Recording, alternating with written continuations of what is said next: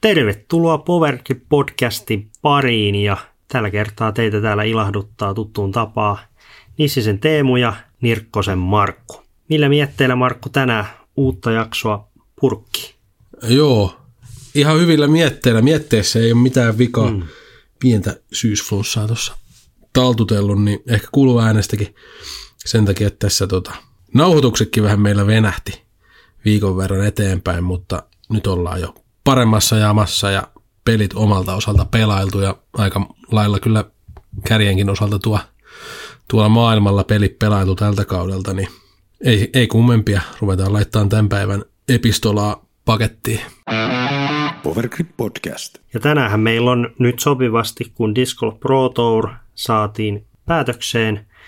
Tänään meillä on vähän tässä lavetilla tämmöinen, että käydään vähän läpi, että nyt on ensimmäinen tämmöinen oikeasti kokonainen vuosi, kun voi sanoa, että eurooppalaisia miehissä ja naisissa on ollut Amerikassa touraamassa vähän enemmänkin. Eli siellä oli, siellä oli naisten puolelta Kristin, Eve, Henna. Kristini taisi pelaa ehkä eniten kisoja jopa, jopa tästä kolmikosta siellä ja sitten miesten puolella oli Ruotsista Linus Carlson. Hänhän oli niin kuin koko vuoden ja asui siellä asuntoautossa. Ja sitten oli, sit oli tota Niklas ja Väinö, heillä oli, ja sitten oli itse asiassa Hyytiäistäkin ja, ja muitakin suomalaisia, mutta siis Niklas ja Väinö oli nyt tämän pisimmän ajan. Vähän ehkä katsotaan niin kuin sinne dataan syvemmälle, eli mitä tuossa saa vähän helposti käsitystäkin, kun katsoo vaan Facebookissa Frisbee Golf Suomi palstaa, että ajaa ei niillä suomalaisilla kulje ja jenkit voittaa kaikki kisat, mikä on tietyllä tapaa totta, että jenkithän voittaa kaikki kisat, mutta sitten sitä massaa on taas niin paljon, niin se oli itse asiassa aika yllättävääkin, kun alettiin niin perkaa tota oikeasti noita, mikä on tiettyjen pelaajien niin tuloskeskiarvo, eli, eli mille sijoille siellä tullaan. Niin vaikka olet saattanut voittaakin jonkun kisan, niin se on äkkiä, siellä on monta kisaa, saat siellä 50 hujakoilla ja niin kuin se keskiarvo ei ole, ei ole hirveän korkealla. Verrataan noita eurooppalaisia ja miten he on niin kuin näitä tiettyjä jenkkipelaajia vastaan sitten pärjännyt ja sitten otetaan vähän sieltä suomalaisten kommenttejakin on vähän pyytänyt, niin sulla on Exceli valmiina ja, ja tota, otetaanko Marku Perkuulauta Joo. tuttuun tapaan, niin sä voit aloittaa. Aloitetaanko vaikka tota, meidän noista Euroopan, Euroopan naispelaajista vastaan sitten noin American naiset, niin Joo. minkälaista statistiikkaa? Kristini taisi nyt aika hyvin ainakin harjata tuon koko homman, sen, se kaikki tiedetään, niin, mutta minkälaisia muita lukuja siellä tuli? Joo, koitin tosiaan itteenikin oikeastaan myöskin samalla sivistää, että tuossa varsinkin keskemmällä kesää niin eihän niin paljon tullut seurattuakaan näitä kisoja välttämättä livenä varsinkaan. Nyt sitten loppukaudesta taas on ollut viikonloput mennyt kattellessa, varsinkin kaksi viimeistä, että miten, tota, miten se frisbeegolf-maailma makaa niin sanotusti. Ja tosiaan mainittiin tuossa Kristinin, niin no se nyt on aika selvästi sanottu, että jos tosiaan mietitään tätä, että missä mennään Eurooppa vs.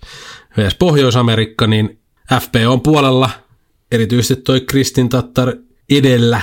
Hänhän on niin kuin kaikilla mittareilla ihan selvästi ylivoimaisesti plus kaikki mahdolliset ylisanat nyt tähän maailman paras pelaaja. Eihän tuossa ole niin kuin mitään epäselvää.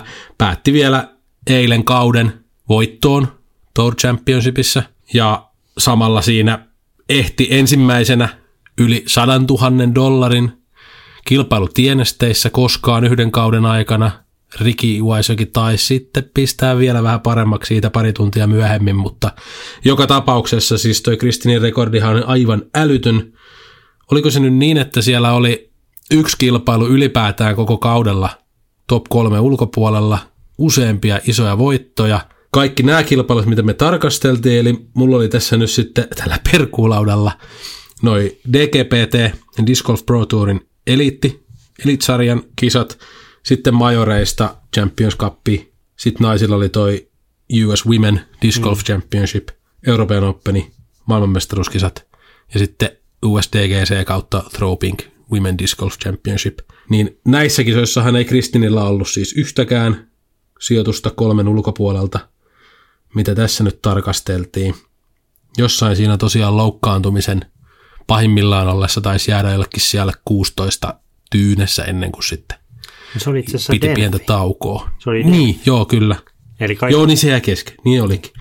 Kuten sanoin, en, en seurannut kesällä riittävän hyvin näitä, mutta se oli, se oli onneksi kartalla. Mutta joo, tosiaan siitä se loukkaantumistauko ja sen jälkeen paluu ihan, siis pelkkää ykköstä melkein, pari kakkosta. Tuohan on ihan suvereenia. Mutta siis tämä on vain yksi mittari. Tietysti siis jos, jos mittarina on se, että no onko Eurooppa Jenkkien edellä vai ei. Jos mittarina on se, että mistä tulee maailman paras pelaaja, niin sittenhän Eurooppa on edellä. Mutta näin niin kokonaisuutena, jos nyt on sitten vaikka kymmenen pelaajaa, niin siellä on sitten kolme eurooppalaista. Tietenkin sitten suomalaiset Evelina Henna. Siinä nyt sitten, jos miettii vaikka tuota Judiskin World Rankingia, niin Henna on nyt onnistuneen loppukauden turvin tuossa noussut kolmos siellä ja Evelinalla sitten ehkä vähän ollut vaisumpaa, niin kahdeksantena siellä. Ja eri, riippuu nyt mitä katsotaan, katsotaanko ratingeja vai katsotaanko tuota rankingia vai, vai mitä katsotaan sijoitusta tuossa Disc Golf Pro Tourin kokonaispisteissä, niin siellä kuitenkin aina kympin joukossa myös Evelina ja Henna. Eli aika hyvin voitaisiin todeta, että ottaa vielä huomioon tietysti sen, että edelleen isommat pelaajamassat on Pohjois-Amerikan puolella, niin kuitenkin 30 parhaasta eurooppalaisia, niin siellä ollaan niin kuin aika samalla viivalla ja sitten ihan sen kärin osalta Eurooppa on nyt sitten Kristin Tattarin verran, jopa, jopa nyt sitten edellä. Mikä nyt onkaan se mittari. Mutta tästä varmaan voidaan suht helposti olla yhtä mieltä, että FPOn puolella niin on, on kyllä saavutettu toi Pohjois-Amerikan taso jo, jo viimeistään nyt tällä kaudella. Joo, ja sitten siinä oli niin aina puhuttu, että no noin kymmenen vuotta, niin tai oikeasti, joo, kymmenen vuotta. Page Pierce voitti mun mielestä ekan maailmanmestaruuden vuonna 2012, ja sen jälkeen oikeastaan Page Pierce ja Katrina Allen, niin, niin ne, on, ne on sitten hallinnut noita oikeastaan, että se on ollut aina vähän, että kummalla on parempi vuosi, että siinä on ollut Katriinalla muutama vuosi, kun se oli aina kaikissa top kolme ja voitti Worldsit ja näin ja näin, mutta se on ollut aina vähän, kumpi on ollut. Peitsillä ehkä enemmän niin kuin pidempiaikaisesti laajemmin menestystä vielä pikkasen kuin Katriinalla, mutta, mutta sitten nyt niin kuin Kristini tuli ja meni vähän niin kuin ohituskaistalla aika, aika lailla ohitte. ohitte. Nyt on jännä nähdä tämän vuoden jälkeen tuosta tosta tota meet kotio Viroon talveksi ja sitten tuut Vegasiin helmikuussa, että miten, miten lähtee. Että ja täytyy vielä sekin muistaa, että tänä vuonna, että viime talvena Kristin teki ison diilin Latituden kanssa, joka olisi sit voinut ehkä helposti luoda myös lisää paineita, koska se tuotiin julkisesti Framille ja sitten sillä lailla, että no niin, että miltäs nyt tuntuu, että kun sä oot tavallaan pelannut pitkään ja nyt, nyt sä saat tämmöisen iso rahadiili, että siitähän voi tulla helposti myös niin kuin lisäpainetta ja ehkä jopa suoritus niin kuin jopa menee vähän huonompaa, mutta sitten taas Kristini oikeastaan lunasti ja ehkä varmaan vähän päällekin. Että siis silleen, että voitti kuitenkin Worldsit, voitti ton Pro Touri sekä voitti suurimman osan niistä kisoista. Ja joo, itse asiassa kahdessa muussa, Euroopan Openissa ei pelannut, että kahdessa muussa mm. majorissa oli itse asiassa toinen. Mutta kuitenkin aina podiumilla ja vaikka Tropinkissäkin niin eka rundin jälkeen joku 15 ja oli, no niin, että onko se. Ja kyllä se sitten meinasi silti vielä tulla sieltä, että, että se on aika, aika selkeä. Mutta lähdetään perkaan noita miehiä, koska mm. mielestä siellä oli aika jopa mielenkiintoista se, että kun se, että ajatellaan, että aina voittaa se jenkki ja, ja näin, että oltaisiin jotenkin hirveän paljon perässä, mutta sitten se on lopun viimein, niin noin, jos miettii ihan keskiarvosijoitusta, niin ne ei oikeasti, ei, ole ihan, ei olla ihan hirveän kaukana, niin tota, aloitapa vaikka sieltä, Joo. vaikka topista. Mm, tai mä palaan vielä naisiin, kun nyt sanoit mm. noin keskiarvosijoitukset, niin kurkataan ne nyt vielä nopeasti. Siis Tattarin, Salosen ja Plumruusin osalta, no Tattarilla oli tuonne noin puolitoista keskimääräinen sijoitus. Teki huvittavaa. Sitten sit mä laskeskelin tässä vielä itse asiassa sillä tavalla, että kaksi huonointa pois sieltä, mm. koska aika monella, kaikilla muilla paitsi Kristinillä periaatteessa oli aina semmoista pari selkeämpää kyykkäystä, ihan FPOssa ja MPOssa, niin siinä sitten nousee vielä pikkusen, eli 1,36 olisi sitten keskiarvosijoitus. Mutta toi niin kuin Henna ja Evelinan osalta siis varmaan kiinnostaa, niin no Hennalla se oli kaksi huonoita poistetaan, niin 5,3 noin suurin piirtein, ja Hennalla sit, tai Evelinalla sitten 6,2 toi sijoitus, eli noin viides, noin kuudes. Eli he nyt on pikkusen perässä sitä kärjestä, ja, Ja tota, puttipelillä aika lailla kyllä varmaan otettaisiin kiinni. Eli oikeastaan jos muistan sen verran noita statseja Jydiskistä kattelleen, niin aika useinkin jompikumpi tai molemmat oli ihan ylivoimaisia draivaamisessa. Ja se mielenkiintoinen ero mun mielestä vielä tuossa niin FPO ja MPO välillä on se, että MPOssa on kyllä niin leveä toi kärki jo, siellä on niin paljon potentiaalisia voittajia, että täytyy kyllä olla voittaakseen molemmat ihan, ihan sitä kisan parhaimmistoa käytännössä. Sekä draivaaminen että puttaaminen, eli pit, kaukaa heittäminen ja lähipeli. Molemmat pitää olla kunnossa. Mutta naisissa periaatteessa on vielä se semmoinen takaportti siinä, että jos oot noin ylivoimainen draivaan kuin vaikka Evelina monesti oli tilastojen mukaan, niin ei tarvis olla edes putissa ihan, ihan paras, vaan semmoista niin kuin keskitasoa, niin olisi jo voittanut monia kisoja. Eli siellä on tommonen, tommonen pieni ero tuli huomattua tuossa tilastoja kattellessa, että sitten taas tosiaan kun MPOssa on sitä pelaajamassa enemmän ja, ja siellä kärjessä on niin kuin leveämpi se taso, on useampia kandidaatteja, niin siellä sitten ei sillä keskinkertaisella putilla kyllä enää pärjää, vaikka kuinka hyvin draivaisi. Tai siellä ei kukaan erotu draivaamalla niin paljon kuin tuolla, tuolla FPOn puolella esimerkiksi välillä, välillä suomalaiset pystyy erottumaan. Joo, ja sitten miehissä on itse asiassa sellainen, mikä on aika hyvä nyrkkisääntö, että jos haluat pärjätä kisassa, niin C1X plus C2, nämä prosentit kun laskee yhteen, niin sen pitää olla yli 100 prosenttia. Ja varmaan Et, vähän jo reilustikin yli. Niin, niin mutta jos se on vaikka niin kuin saada, saada, saada, USDG siitä. Niin, no mutta se, se, se oli vähän se oli vähän yliluonnollinen. Mutta siis semmoinen perus, että jos ne on vaikka sanotaan 120 prosenttia, niin sitten kyllä putti on aika, aika liekissä. Että se on niin hyvä benchmark. Mutta oh. tota, tota, tota. Niin, sitten tosiaan MPO. MPO. Mm. No joo, jos topista lähdetään liikkeelle, niin taisit tuossa tilata, niin siellähän löytyy nyt sitten ykkösenä niin kuin sekä tuossa Disc Golf Pro Tourin pisteissä että Udiskin World Rankingissa Ricky Waisoki, eli oli selkeästi niin kuin tasasin kuitenkin läpi kauden ja otti niitä isoja voittojakin sieltä. Nyt viimeisimpänä tosiaan tuon Tour Championshipi, sitten sieltä löytyy Texas Statea, Dynamic Disc Openia ja Ledgestonea, Great Mountain Championshipikin vielä, eli useampia voittoja siellä. Ja tota, niiden turvin, vaikka toi keskiarvosijoitus muutaman tuommoisen huonommin sujuneen kisan takia jäi tuonne 8,6, niin oli silti niin kuin selkeä ykkönen tässä kokonaisuudessa, ja jos Rikiltä poistaa pari huonointa kisaa, niin se oli se keskiarvosijoitus noin viides. Mutta tosiaan noin monta voittoa, niin sillä aika, aika hyvin pelaa itsensä sinne ihan kärkeen sitten, että niistä kuitenkin aina sillä voitoista saa niitä pisteitä ja painotusti vähän enemmän. En nyt ihan niin tarkkaan katsonut, kun noilla kisoillakin on vähän eroja. Tässä oli siis elite-tason kisat. Mutta sitten siellä taisi jotain kisoja olla vielä, mistä sai vielä pikkusen enemmän ekstraa niistä sijoituksista. Niin en, en niihin mennyt sen tarkemmin, mutta Riki oli, oli niinku se ykkönen ja sijoituksetkin keskimäärinkin viidettä sijaa, mutta tosiaan neljäkö noita voittoja nyt siellä oli, niin kai tämän kauden ykköspelaajan titteli nyt voidaan sillä kokonaisuutta katsoa, vaikka aina on tietysti joku voittaa Worldsit ja joku voittaa USDGC ja, ja näin. Ja mistä nyt halutaan katsoa, että kuka on nyt se tämän hetken paras, mutta jos nyt mennään tällainen kokonaisuus edellä, niin, niin kyllä se sitten Riki, Riki tänä vuonna kuitenkin on ja lopetti tuohon voittoon nyt nämä isot kisat ainakin tältä kaudelta, niin, niin siinä on se niin kuin tähtäi. Eli jos kar- ihan raasti mietitään, että kärkisijan perusteella on Eurooppa vai Pohjois-Amerikka, niin no kyllä Pohjois-Amerikka nyt. Sen perusteella on edellä ja tuosta noin nopeasti, kun sitten katsoo kokonaisuuksiakin, niin jos nyt katsoo vaikka sitten 20 parasta reitingiä Pohjois-Amerikasta versus 20 parasta reitingiä Euroopasta, niin siinä on, siinä on eroa kyllä, että keskimäärin noista laskee keskiarvot, niin 20 parasta Euroopassa 1020, 20 parasta Jenkeissä 1037 tolla tavalla. Ja sitten tietysti vaikka tuolta Jydisk-rankingista, top 10, yksi eurooppalainen löytyy tällä hetkellä, Niklas. Eli monella muullakin mittarilla tietysti on, on Jenkkilä kyllä edellä, tai pohjoisamerikkalaiset pelaajat pääasiassa, just yhdysvaltalaiset nimenomaan, mutta kuinka lähelle sitä nyt sitten päästään? Niin. Se oli tässä nyt sitten perkuulaudalla. Mulla oli siis Vaisokin lisäksi Pohjois-Amerikasta täällä kaivettu vähän Chris Dickersonin ja Kyle Kleinin keskiarvosijoituksia.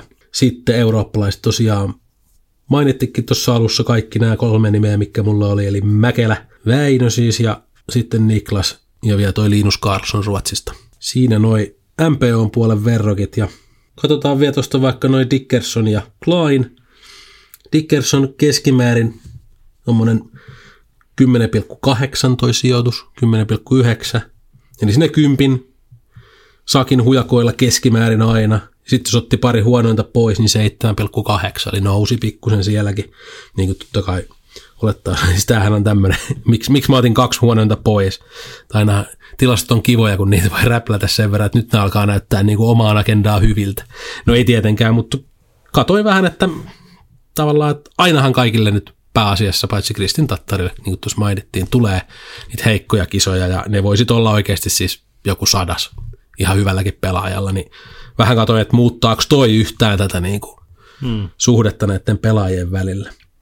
Sen takia tosiaan miinus kaksi. Mutta joo, Dickerson, pari huonoita pois, noin kahdeksas. Sitten Kyle Klein, sen otin ihan sillä perusteella, että oli siis noissa tota, World Tour tai Disc Golf Pro Tourin pisteissä yhdeksäs, sitten Jydisk World Rankingissa nyt 11 tällä hetkellä, semmoinen noin kymmenessä, mikä on mun mielestä semmoinen ihan hyvä tavallaan, että jos semmoisestakin sijoista tappelee koko ajan, tai tuommoisen sijoituksen saa kokonaistoudelta, niin on kuitenkin pakko olla hyvä pelaaja. Sitten Kyle Klein kuitenkin on hyvin tuettu pelaaja, hänellä on hyvä sopimus yhteistyökumppani Discmanian kanssa. Ja Kleinilla sitten oli selkeästi kaksikoisempi kausi, alkukauden sijoitukset paljon huonompia, loppukaudesta useampia top 10 sijoituksia ja keskimäärin noin 14. Jos pari huonointa kisaa ottaa pois, niin se putoaa tuonne noin 11 se keskimääräinen sijoitus. Eli, eli tota, siinä on vähän isompaa eroa, että siellä oli pari selkeämpää kyykkäystä ja hänellä meni alkukausi vähän huonommin, loppukausi sitten selkeästi jo enemmän tuo kympin sakissa ja, ja podiumillakin joissain kisoissa.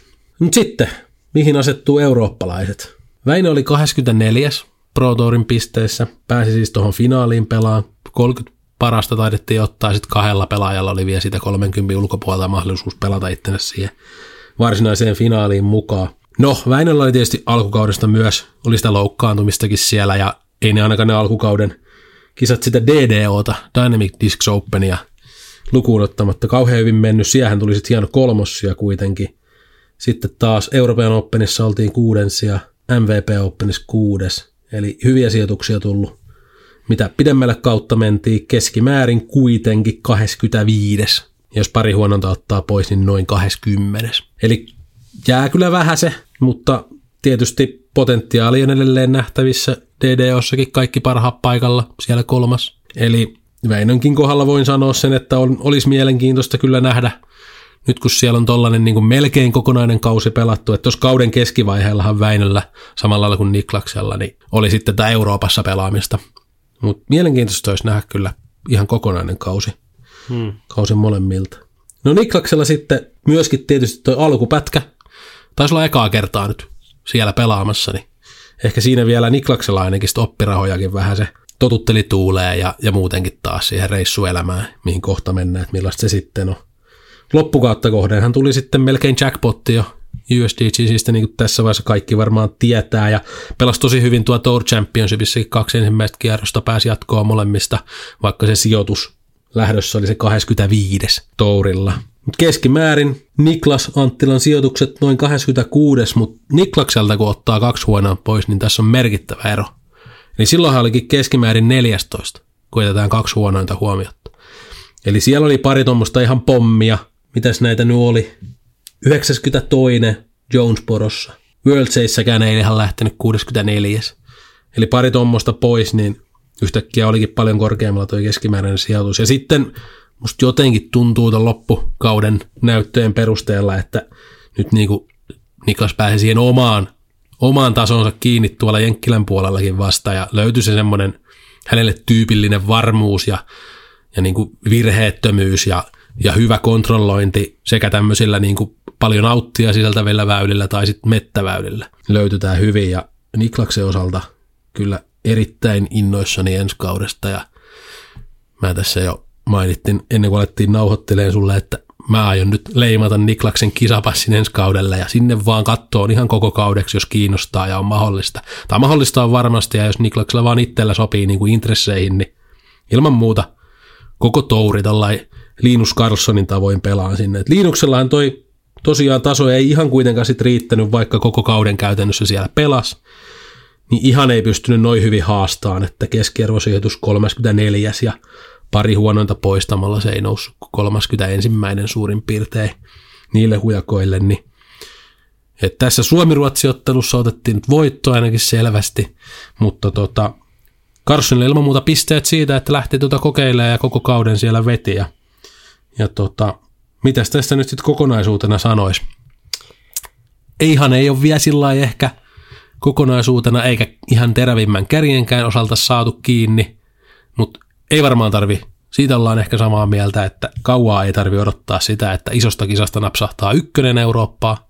Joo, ja sitten mun piti tuossa, mä katsoin vielä, niin esimerkiksi vielä semmoinenkin tuttu nimi kuin vaikka Drew Gibson, niin, niin tota, hänellä, hänhän voitti mm. vaikka ensimmäisen kisan Vegasissa, mutta hänen keskiarvosijoitus oli ollut siellä 27,5. Joo. Et, et tavallaan mitä ehkä tällä koko tilastoinnilla myös haetaan, niin on helppo mennä ehkä sen taakse, että vaikka että Macbeth ja Ricky ja sitten siellä on näitä, no silloin kun Eagle pelaa, niin Eagle on käytännössä aina kärjessä ja näin, niin silleen ajatellaan, että hei ne on niin paljon edellä, mutta sitten siinä on tavallaan se, se ihan ultimaattisen topin takana suoraan on sitten se, niin kuin siellä alkaa olla just näitä Dickersoneja ja Kleineja ja Gibsoneita ja Konrad vaikka 17 ja puoli toi keskiarvosijoitus, niin kuitenkin ihan tämmöisiä tosi kovia nimiä, kiistattomasti ammattilaisena pystyvät pelaamaan ja pelaavat vielä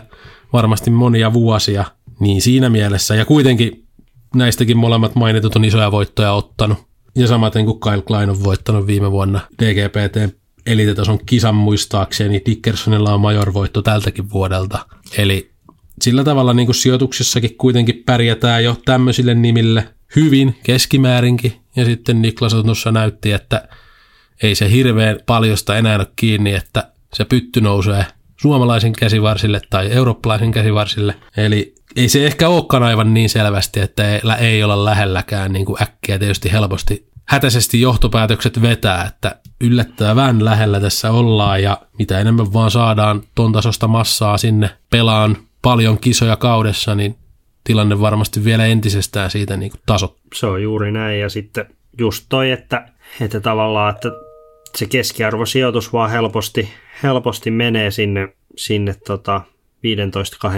15-20 joukkoon ja, ja sitten täytyy muistaa, että tämä oli myös pojille vähän niin kuin ensimmäinen koko vuosi. Eli tässä oli niin kuin tosi paljon opittavaa. Sitten taas niin kuin nämä ihan monet top-äijät tuolla, niin ne on tehnyt tätä 5-10 vuotta joku jopa 15 vuotta, niin siinä on tavallaan se koko elämän rytmi ja kaikki se, mikä ei ole enää uutta ja se on vaan, siihen on totuttu.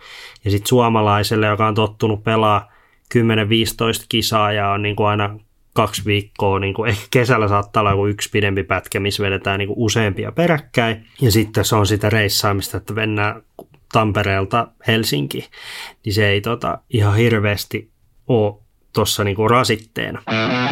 Powergrip Podcast. Sitten mä vähän koodailin tonne suomalaisille pelaajille Niklakselle, Väinölle ja itse asiassa Tuomas Hyytiäisellekin, joka oli, joka oli vähän pidemmän pätkä. Ja tota, vähän kyselin niin kuin fiiliksiä ja että mikä, mikä on ollut ensinnäkin siisteintä tuossa, kun ollaan oltu siellä ja, ja sitten, että mikä on ollut ehkä haastavinta ja, ja sitten oliko jo, jotain, mikä tuli ehkä yllätyksenä. Ja sitten kysyy vielä, että mikä oli paras kisa kautta rata ja mikä oli huonoin kisa kautta rata, niin tästä oli aika hyvin kautta linjan pojat vastas, että ensinnäkin niin kuin siisteintähän on ollut se, että sä näet paljon uusia paikkoja ja uusia ratoja ja uusia tyyppejä ja sä tutustut niihin ja on saanut niin kuin ikään kuin uusia kavereita, niin se on ollut siistiä. Väinö myös mainitsi, että touraaminen, että joka viikko on uusi mahdollisuus uudella radalla, mutta toi on ollut niin kuin siisteintä tavallaan toi kaverit ja näkee uusia paikkoja. Mutta sitten mikä on ollut niinku haastavinta, niin on ollut, että nopeat siirtymät ja pitkät ajomatkat, toi oli niinku Niken ja oikeastaan Tuomaksen, ja sitten Väinöllä oli myös toi, että palautuminen ja oikeanlaisen tre- treenin treenaaminen ennen kilpailua. Eli se, että kun sunnuntaina loppuu kisa, niin sitten maanantaina mennäänkin äkkiä tiedätkö, voidaan mennä niin kuin kuudesta 15 tuntia seuraavaan mestaan. Siinä menee koko maanantai, sitten sä menet tiistain jo reenaa, sitten ne alkaa kuitenkin jo siinä, että siinä on pari reenipäivää, sun pitää niin kuin uuteen lokaatioon, sitten sulla on joku uusi Airbnb, sitten sun täytyy jossain ne vaatteet pyykätä ja tavallaan se ihan yli se arjen pyörittäminen on aika paljon erilaista, mitä niin kuin ajatellaan. Että sitä ajatellaan, että se on aika prameeta, että siellä vaan heitellään radoilla ja tuota, kolme kiessiä sitten seuraavaan paikkaan, mutta tosiaan kisoja on paljon,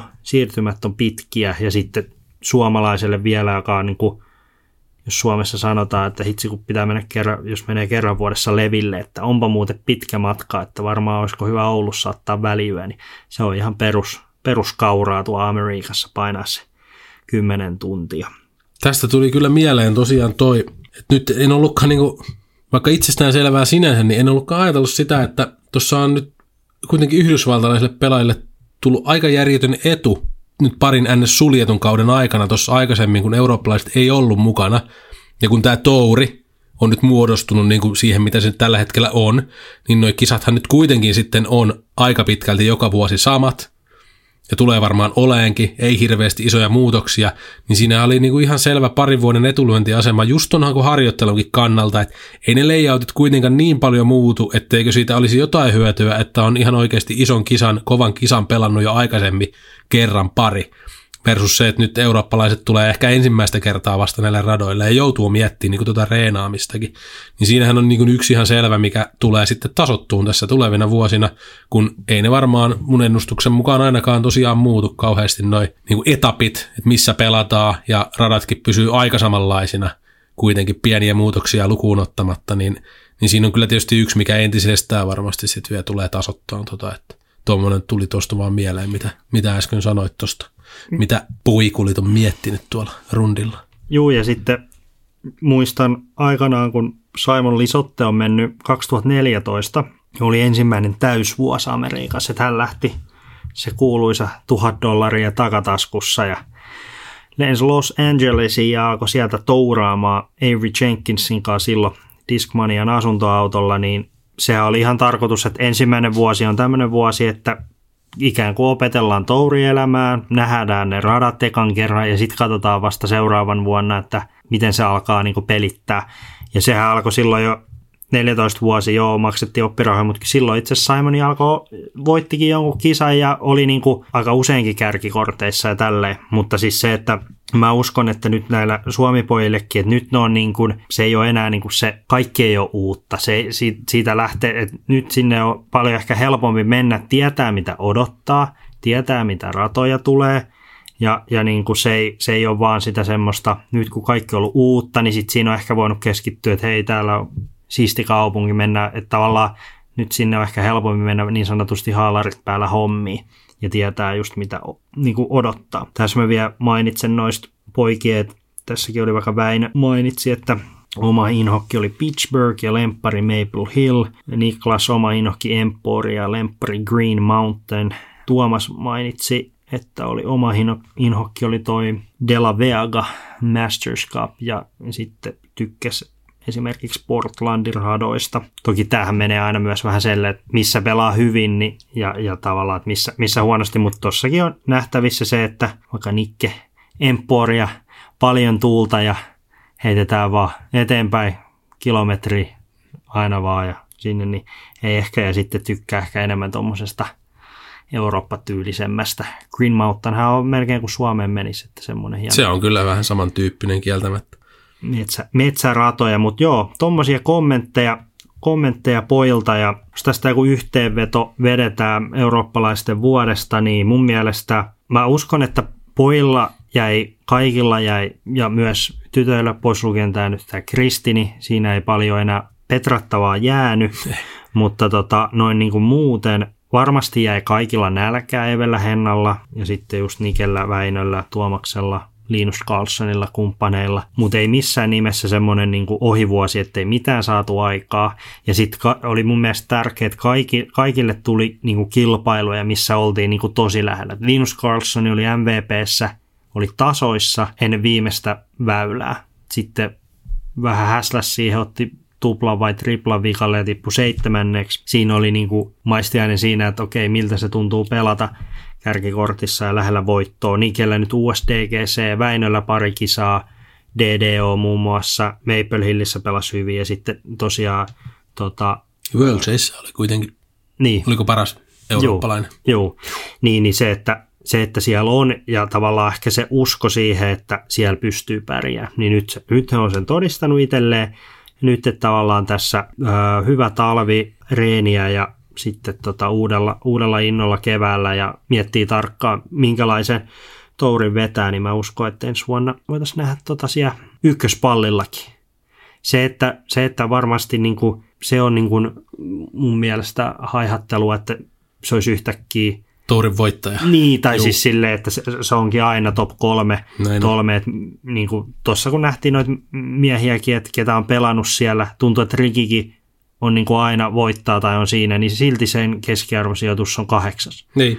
Et, et se on vaan, se on niin, ja siis siellä yksi, yksi huono väylä, niin se tiput äkkiä 50 sijaa, niin, niin, niin tota, mutta mä uskon, että että tosta kun saadaan noin noi 20 korvalta sinne niin kuin kympin korvalle esimerkiksi siellä, mitä vaikka jossain Chris Dickersoni, Kyle Klein tyyppistä, niin, niin siihen ihan, ihan absoluuttisen, absoluuttisen kärjen just perään, niin olisi oikein hyvä. Ja, ja sitten esimerkkinä vaikka se Drew Gibson, joku voisi pitää, että ihan hyväkin vuosi, voitti kuitenkin ison mm. kisa, mutta sitten muuten aika, aika mitään sanomatonta, niin kuin, että siellä oli monesti niin kuin, että 50 huonommallakin puolella. Mutta toikin on niin tuon laji ehkä raakuus, että se, että onko parempi vuosi se, että olisit vaikka joka kisassa 15, vai onko parempi se, että sä voitat kaksi kisaa ja oot aina 60 muissa. Että se, se on niin kuitenkin, se on aina vähän että muistetaan ja niin, mikä on sun yhteenveto? Joo, hyvin paljon samoilla linjoilla ja tuossa jo vähän omalta osalta ajatuksia vedinkin aikaisemmin yhteen, mm. mutta kertauksena tosiaan vielä, että FPOn tilalta, kannalta toi tilanne oli jo aika selvä. Aika lailla niin kuin samalla, samalta viivalta lähtee molemmat mantereet tässä. Mutta sitten tosiaan MPOssa on vielä vähän töitä tehtävänä, mutta erityisesti nyt tässä, eikä mä et mikään niin kuin tällainen myöhäisherännäinen nikkefani ole, vaan kyllä mä aina tykännyt kaverin tyylistä ja, ja nähnyt, nähnyt niin kuin se ja moni muukin on varmasti nähnyt sen, että mihin, mihin se niin kuin pystyy ja tykkää jotenkin tuosta niin kuin Niklashan ei mun mielestä ole niin semmoinen mielialapelaaja kuin monet on. Ja tosiaan toi niin kuin suoritusvarmuus on kyllä sillä mykistävää, että kyllä se niin kuin pari tuommoista kirvelevää tappioa, niin se kääntää ne kyllä ennemmin tai myöhemmin voimavaraksi ja voitoksi sitten, että näin, näin mä ennustaisin, että siinä tulee käyvä, mutta mä toivon sinne niin kuin paljon muitakin ja uskon, että sinne tuleekin muitakin nimiä Euroopasta. Ja se mulle tuli äsken mieleen tuossa, kun mainittiin tuon Simonin, niin tarkennetaan tosiaan vielä, että että tosiaan ihan tietoisesti hän, joku varmaan ehkä miettii, että hän on saksalainen, että hmm. miksei tässä nyt Euroopan osalta mainittu häntä, niin ja kun hän otti niitä voittojakin useamman tossa, niin joo siis just sen takia, että oliko se 14 vuodesta asti. Okei, sekin on hauska, mä kerron siitä kohta lisää. Eli siitä vuodesta asti on jo siellä asunut, niin sillä tavalla niin kuin tässä nyt. Tämä jako oli enemmänkin, että Euroopassa asuvat hmm. ja sieltä touraamaan jenkkeihin lähtevät versus sitten Yhdysvalloissa asuvat tai Pohjois-Amerikassa asuvat. Sen takia Simon oli tässä niin kuin NS pohjoisamerikkalaisten puolella. Mutta enpä tiennyt tota, että silloin tosiaan tuli nyt ihan omat tourmuistot mieleen. Katos, kun mähän on ollut neljä päivää Simonin ja Everin kanssa 2014 tässä tämmöisessä asuntoautossa. Me mentiin, silloin oltiin Kanadan puolella ja kyllähän mä nyt sen muistan, että ei se tosiaan se niin kuin siellä haettiin se järjettömän pitkiä matkoja siellä Kanadan puolella. Myös jostain Torontosta Ottavan kautta Montrealiin ja ne jatkoi siitä vielä matkaa sitten takaisin sinne Vermonttiin Jenkkien puolelle.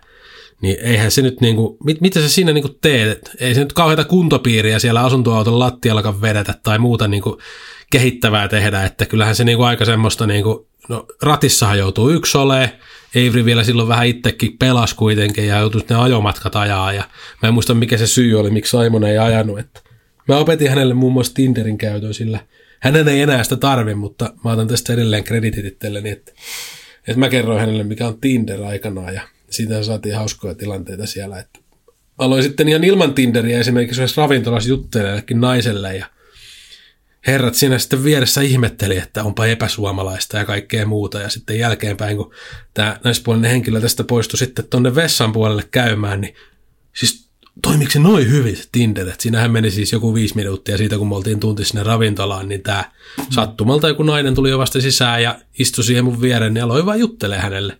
Mm. Niitä näitä muuten vaan, niin tyypit luuli, että se oli niinku Tinderistä siihen hommattu viidessä minuutissa. Kai se silläkin voi tietysti toimia, mutta nyt lähdettiin ihan sivuraiteille, mutta hmm. onpa kiva tietää, että, että tota, on siinä ekana vuonna ollut mukana. Kyllä mä muistan, että Simonkin kuitenkin mulle jo opetti sillä Tour Life, Tour Life AB siitä, että oli sillä niin kuin joku käsitys siitä jo siihen mennessä muodostunut, että tämä oli, tämä oli tota loppuvuotta, syys-lokakuu, siitä haarukkaa, niin olisi siinä jo ehtinyt tosiaan koko kesä, kesän kierrellä. Juuri. Mutta tämmöinen. Mutta olihan se askeettista nyt, kun miettii sitä, että millaista se asunto autossa istuminen päivä pitkät oli. Maantietä nieltiin ja mietittiin, että mitä sitten tehdään, kun päästään joskus perille. Juuri näin. Semmosta. Powergrip testaa. Mennään sitten Powergripin tuotetestiin ja tällä kertaa vertaillaan sitten vähän koreja. Nyt on myös hyvä aika hankkia niitä koreja ja laittaa putti niin sanotusti kuntoon ens, ensi vuotta varten. Just näin, eli siis edellistä jaksoa erityisesti kuunnelleet, niin off-seasonit on kohta jo pidetty. Pari viikkoa le- pelkkää lepiä ja sitten alkaa kovat treeni ja korit on aika olennainen juttu siinä. Tarkoitus olisi käydä vähän niin kuin kolme eri hintapistettä, tämmöinen edullinen, keskihintainen ja sitten se lippulaiva ja sitten vähän vertailla, että mitä siellä voisi olla sitten eroavaisuuksia. Ja aloitetaan tuosta edukkaimmasta, eli 99 euroa Discmania Light Pro. Joo, se on tuollainen aika köykäinen kuri. Se on siinä mielessä hyvä, että sitä on helppo tietysti sitten siirrellä. Se ei kauheastikaan paina sen nuorempikin henkilö siitä nappaa olkapäälle ja, ja jossain pihalla tai tai missä nyt sitten pystyykö harjoittelemaan, niin pystyy tosiaan korin paikkaa vaihtaa. Tietysti sitten semmoisena NS-haittapuolina, niin näissä pitää muistaa se, että joskus hyväkin putti saattaa tulla ulos. Ja toi on ihan hyvä ratkaisu toi, mikä tässäkin korissa on, että siinä on myös noita poikittaisia ketjuja, mutta ketjut on kevyehköt ja yhdessä rivissä, niin tietysti sitten tässä pitää nyt muistaa, että mieluummin keskittyy siihen puttiliikkeeseen ja siihen, mihin kohtaan korja se osuu se putti, niin se kertoo ehkä enemmän, mutta kyllähän nämä hyvällä prosentilla siis ottaa kuitenkin, yllättävänkin hyvällä sillä miltä nämä saattaa niin kuin ensin näyttää, niin ja oikeasti ihan toimivia, toimivia kapistuksia tämmöisetkin, ja se näissä on sitten hyvä tietää, että ei ole kyllä ympärivuotiseen käyttöön, eli ei ole sillä tavalla käsitelty noita ketjuja ja korinosia, että kestäisi sitten ympärivuotista käyttöä tämmöiset Discman ja Light Pro Basketin kaltaiset korit. Eli suositellaan vähän niin kuin mökkikäyttöön ja tämmöiseen liikuteltavaa, liikuteltavaa, miksei myös sinne takapihalle, mutta sitten on hyvä muistaa viedä se sisälle lämpimään, ettei tosiaan pääse ruostumaan. Tämä oli... Ja nuoriselle sopii, koska on, on helppo joo, siirrellä kuitenkin. Tuossa tossa ehkä mikä täytyy, niin tuossa ei ole niin kuin, toi ehkä ihan vastaava niin kuin kokonen ole, mm. kuin sitten niin kuin täys, täyskokonen niin kuin virallinen kunnon maalikori, mitä sitten löytyy tuolta. Joo, ja varsinaisesti ylärautaahan tässä ei ole sitten, Joo. tietysti se on myös hyvä huomioida. Sitten otetaan toi keskihintaluokka. Tässä on niin muutama esimerkki, mutta toi mennään tuohon 199 euroa. Siellä on esimerkiksi tuommoinen Discmania Active Target ja Innovan EZ Target. Niin, niin tota, minkälaisia kapistuksia he on. Joo, nämä on jo sitten kooltaan käytännössä ihan kilpakorin kokoisia, toi niin kuin minkä kokoinen toi yläraudan ja alaraudan välinen osa on ja sitten leveys sun muut. Ja nämä on pikkusen jo sitten jämäkämpää tekoa, vähän painavampaa osaa, painavampaa ketjua. No Discatcher Easy, etset. niin siinä on kahdessa rivissä noin ketjut, eli on jo niin kuin lähellä tuommoista tuommoista kilpakäytössä olevaa koria, miten ketjut siinä on aseteltu. No tuossa Discmania Active Targetissa on sitten taas toisenlainen ratkaisu, että siinä on sitten noita poikittaisia ja ketjut yhdessä rivissä. Mutta niin hyvin toimii kyllä molemmat ja, ja käyttäytyy jo aika pitkälti sillä tavalla kuin ihan ennäs oikea kilpakori. Ja paino on pikkusen enemmän näissä, eli siirreltävyys on voi olla sitten varsinkin perheen pienimmille ehkä vähän, vähän hankalampaa, mutta kyllä nämäkin sopii mun mielestä tosi hyvin sitten tämmöiseen niin kuin vakituiseen piha kautta mökkipihakäyttöön erityisen hyvin. Mutta näissäkin vielä, nämä on siis jo jämäkämpiä ja hyvin paljon lähempänä sitä, niin kuin, jos me verrataan tuommoiseen kilpakäyttökoriin, niin, niin sillä esimerkiksi näitä mun aiemmin mainitsemia mahdollisia sylkyjä tulee jo paljon vähemmän ja, ja näin. Ylärauta löytyy sekä Innova Disketcher Easystä että Discmania Active Targetista. Mutta näissäkään ei ole sit sitä ympärivuotisuutta, näissä Suomen oloissa siis ainakaan.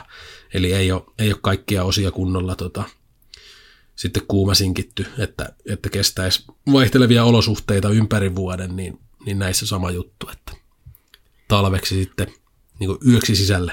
Ja sitten otetaan viimeisimpänä, mennään tuonne ihan top endiin ja 429 euroa Disc Golf Park Pro Target. Hmm. tämähän on Suomen myydyin kori sitten tuolle tuonne kilparadoille, niin mitäs, mitäs huomioita tästä? No mitä mä tästä osaan sanoa. Tämä on kaikille selkeä, jotka on tuolla radoilla käynyt, jossa, jolla sitten löytyy, löytyy vastaavat korit, niin, niin sellainen korihan tämä on ja Itsellä kun tällainen joskus oli, niin en kyllä juurikaan tätä siirrelly aika lailla samassa pisteessä. Kyllä se nyt mahdollista on, mutta kyllä nyt äkkiä, en mä muista ulkoa parikymmentä kiloa, että tuohon sen verran tuohon olkapäälle sitten, sitten tai miten tota nyt tykkääkö kantaa, saa sitä suorillakin käsillä kantaa, niin kuin Ken Klaimo joskus voitti, voitti Epilässä, niin lähti kori ilma.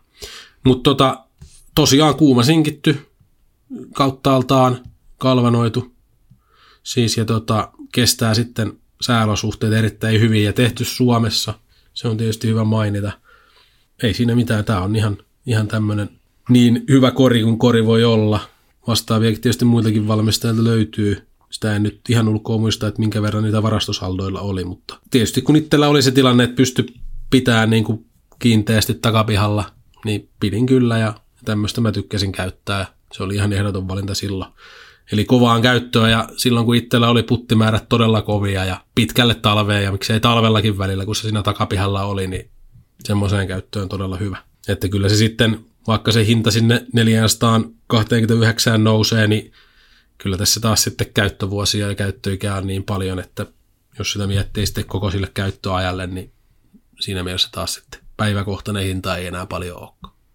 Niin ja sitten täytyy muistaa, että se on sitten, se on sitten sama kuin siellä radalla. Että se on niin kuin, noihin niitä pelata. Joo, ja mainitaan nyt se, en, en mä tiedä, onko tämä kovin monelle niin kuin vastaava tilanne, mutta siis eh, tilanteet muuttuu. Itse kun muutin sitten semmoisesta asumuksesta toiseen, että ensin oli piha ja sitten ei enää pihaa ollutkaan, niin myin eteenpäin ja aika hyvä hinnankin sai vielä, että piti hintansa todella hyvin kyllä. Että, että se tuossa on nyt vielä mainittava. Jos tilanteet joskus sitten muuttuu ja ei enää käyttöä ole, niin eteenpäin saa varmasti. Tuossa oli, tossa oli kolme eri hintapistettä. Toki Korea löytyy vielä enemmän ja ne löytyy kaikki Power Gripin nettisivulta ja ei muuta kuin nyt korja hankintaa, ehkä Booking-konttiin tai jotain vastaavaa, erittäin hyvä lahjaidea ja toistoja sisään ja kannua ilmaa. Just näin, se on helppo, helppo kaava. Powergrip testaa. Mennään sitten Powergrip podcasti viimeiseen osioon ja se on tuttuun tyyliin tämä hot take ja, ja tosiaan nyt tässä kauden loppusuoralla niin tosiaan tuli tämmöinen ehkä ajankohtainen hot take USDGC tuossa pelattiin ja sitten sieltä alkoi levitä kuvia, että USDGCn pelaajapaketista. Tämähän on ollut siis historiallisesti, jos mietitään USDGCtä, niin siellä on ollut ajan saatossa aina niin kuin paras pelaajapaketti ja se on ollut sellainen niin kuin odotettu juttu, että joskus siellä on ollut ihan niin kuin kenkiä ja kunnon takkeja ja tavallaan nimikoituja juttuja ja se, se on ollut niin kuin aina arvokas juttu, niin nyt tosiaan kilpailun yksi pääyhteistyökumppaneita oli tämmöinen Pharma CPD-yritys, mikäli olikaan, niin, niin, niin tota, siellä oli tota, tuotteita, jotka ei ole ehkä kaikissa osavaltioissa tai, tai saati sitten täällä meillä Suomessa, niin ei ole laillisia.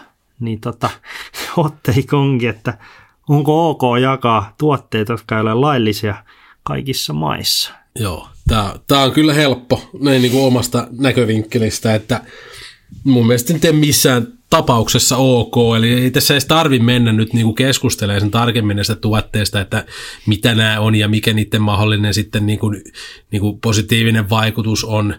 Mutta justiinsa niin kuin tämä, mitä mainitte tästä niin kuin ihan, ihan laillisuudesta, vaikka mä en nyt tosiaan en ekspertti ole niin kuin siinäkään suhteessa, mutta sen verran tosiaan tuli tuossa selville, että ei ole jokaisessa osavaltiossa eikä osallistujamaassa, mitä tuossa kisoissa, niin kuin kisassa pelaaja oli, niin laillista, niin en, en mä niin kuin ymmärrä, miksi pitää, niin kuin, tai mi, mi, miksi nyt ei ole sen vertaa voitu miettiä. Mä en tiedä, siis oliko, että pitikö tämäkin paikkansa, että edes tässä osavaltiossa, missä pelattiin, eli Etelä-Karolainassa, että sielläkään ei olisi. Tää, tässä on ilmeisesti jotain tulkintakysymyksiä, että tämä lakiakin tulkitaan nyt sitten vähän niin kuin valmistaja ainakin tulkitsee ilmeisesti eri tavalla kuin, kuin sitten joku muu.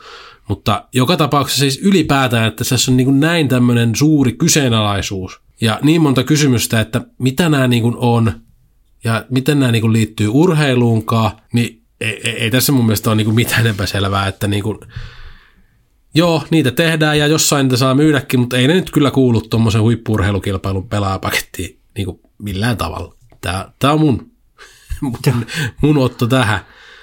Joo, se, on, se oli aika eri, erikoinen keissi. Erikoinen keissi ja siinä oli itse asiassa vielä äh, kilpailun edeltä oli siis joku ihan tämmöinen perus, perus tota, maili tullut niin kuin ylipäätään pelaajille kaikista erinäisistä jutuista, missä tiedotettiin näin, niin siellä oli kyllä huomiona, että hei, että pelaaja, pelaajapaketin sisältö, että tavallaan, että tiedostamme, että ää, näitä ei varmaan ihan ihan tota kaikkiin matkalaukuihin, matkalaukkuihin kannata laittaa, kun te, koti on menossa. Onko kaikki päässyt kotiin?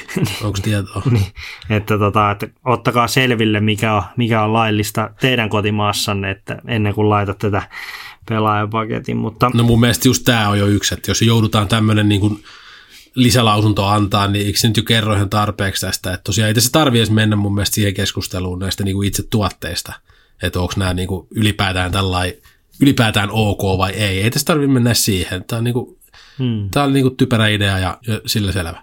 Äh, äh, en, en tiedä. No, nä, nä, näitä sattuu. On sitten tietysti kaiken näköisiä pelaajapaketteja. Mä naureskelin jossain hmm. kisoissa, että tuli niinku jotain kohta vanhaksi meneviä keksejä, mutta nehän oli näköjään lopulta ihan, siis ihan tavallisia keksejä. Hmm. ne, nehän oli lopulta sitten ihan, ihan järkevä osa pelaajapakettia, jos tätä niinku tähän vertaan. Mutta. Joo, mutta kyllä tuossa täytyy, täytyy mainita vielä, että vaikka Euroopan Openissa jaettiin tämmöisiä puhdistamon tämmöisiä elektrolyyttejä, tämmöisiä niin kuin, että veteen sekoitettavia ja sitten on ollut just jotain, niin kuin, mä en tiedä onko joku vuosi ollut jopa ihan näitä jotain te- tehosportti oli joskus mun mielestä, mutta jotain tämmöisiä vastaavia niin kuin energia niin kuin geelejä tai patukoita tai tämmöisiä, ja sitten USDGC annetaan mm. tämmöisiä lääkevalmisteita nallekarkkien muodossa, mutta, mutta joo, kommentoikaa ihmeessä, että mitä te olette mieltä niin. tästä, tästä näin. Ja, ja tota, tässä toki tämä, tämä asia on yleistymässä Amerikassa, niin, niin varmasti myös totta kai ehkä kilpailujärjestäjä tässä on enemmän kiinnostanut se, että tämä kyseinen firma, joka on nämä ta- tuotteet tarjonnut siihen, niin on varmasti sitten maksanut myös, myös sitten tästä jotain, että on saatu nyt sitä ulkopuolista rahaa niin, tota, tota lajin kuin tässä, tässä näin. Ja itse asiassa toinen, toinen hyvä esimerkki, missä ulkopuolista rahaa on saatu, en tiedä toki paljon on saatu, mutta payouttihan on hyvä, niin Barbasol, tämä täm, tämmöinen niin kuin, vähän vastaava kuin Gillette, niin, okay. niin oli tässä Pro Tourin finaalissa. Niin Ai ne semmoisia ne purkit. Mä kattelin te selostajien siis, pöydällä. Niin, niin tota, ihan tämmöistä. Mä että se oli jotain hyttysmyrkkyä. Ei, sheivaus, tämmöistä okay. ihan parta, paran sheivaus, tämmöistä partavahtoa mm. ja tämmöisiä, tämmöisiä tuotteita, että ihan, ihan... Voi värjätä kiekkojakin.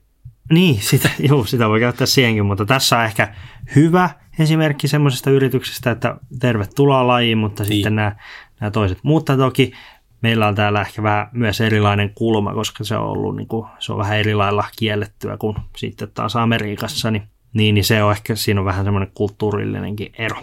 Joo, no mutta ei kai kaikkia tarjouksia tosiaan tarvitse hyväksyä. Että, ei. Että, joo, niin. rahaa on totta kai tervetullut ja sitä kaivataan. Mutta hyvä. Okay. Kiitoksia. Tässä oli kaikki tällä kertaa. Kommentoikaa ihmeessä YouTubessa tai laittakaa meille Instagramissa tai missä tahansa viestiä, mitä te olitte mieltä ylipäätään eurooppalaisten pelaamisista tänä vuonna – ja tota, jos teillä on jotain mielipiteitä tästä hotteikistäkin ja, ja jos teillä on jotain ajatuksia, että mitä meidän kannattaisi puida toinen jakso, niin laittakaa kaikki, kaikki tulee, kaikki ideat on, on tervetulleita. Ja... On otettu tähänkin asti ylös, mitä on tullut, ja ne on tuo takataskussa talven mm. varalle, että tullaan kyllä käsittelemään niitä. Pistäkää vaan ihmeessä lisää, lisää meille idiksiä, niin, niin voidaan sitten niitä yhdessä, yhdessä perkailla. Onko sulla jotain Markku loppusanoja tähän loppuun ennen kuin laitetaan jakso purkki? Tämä, tämä tulee aina yhtä yllättäen. No en tiedä, toivottavasti ei ollut kauhean nuhanen jakso siis ihan tällainen kirjaimellisesti ja, ja sitten sisällöllisestikään, että, että toivottavasti tykkäsitte, mutta kiva kun kuuntelitte tänne asti. Se on aina mukavaa ja ei siinä sitten kai kummempia. Yritetään sitten selvitä talvesta ja katsellaan, että viimeistään sitten ensi vuoden puolella, että missä se Eurooppa menee. On, onko, onko otettu jo ihan, ihan kaikilla mittareilla kiinni Pohjois-Amerikka vai, vai mitä. Mutta ei siinä mitään. Ens, ensi kertaa, siinä se. Joo, juuri näin. Ei muuta kuin me kuullaan taas ensi jakson parissa. Se on muuta. Morjes. Moi moi.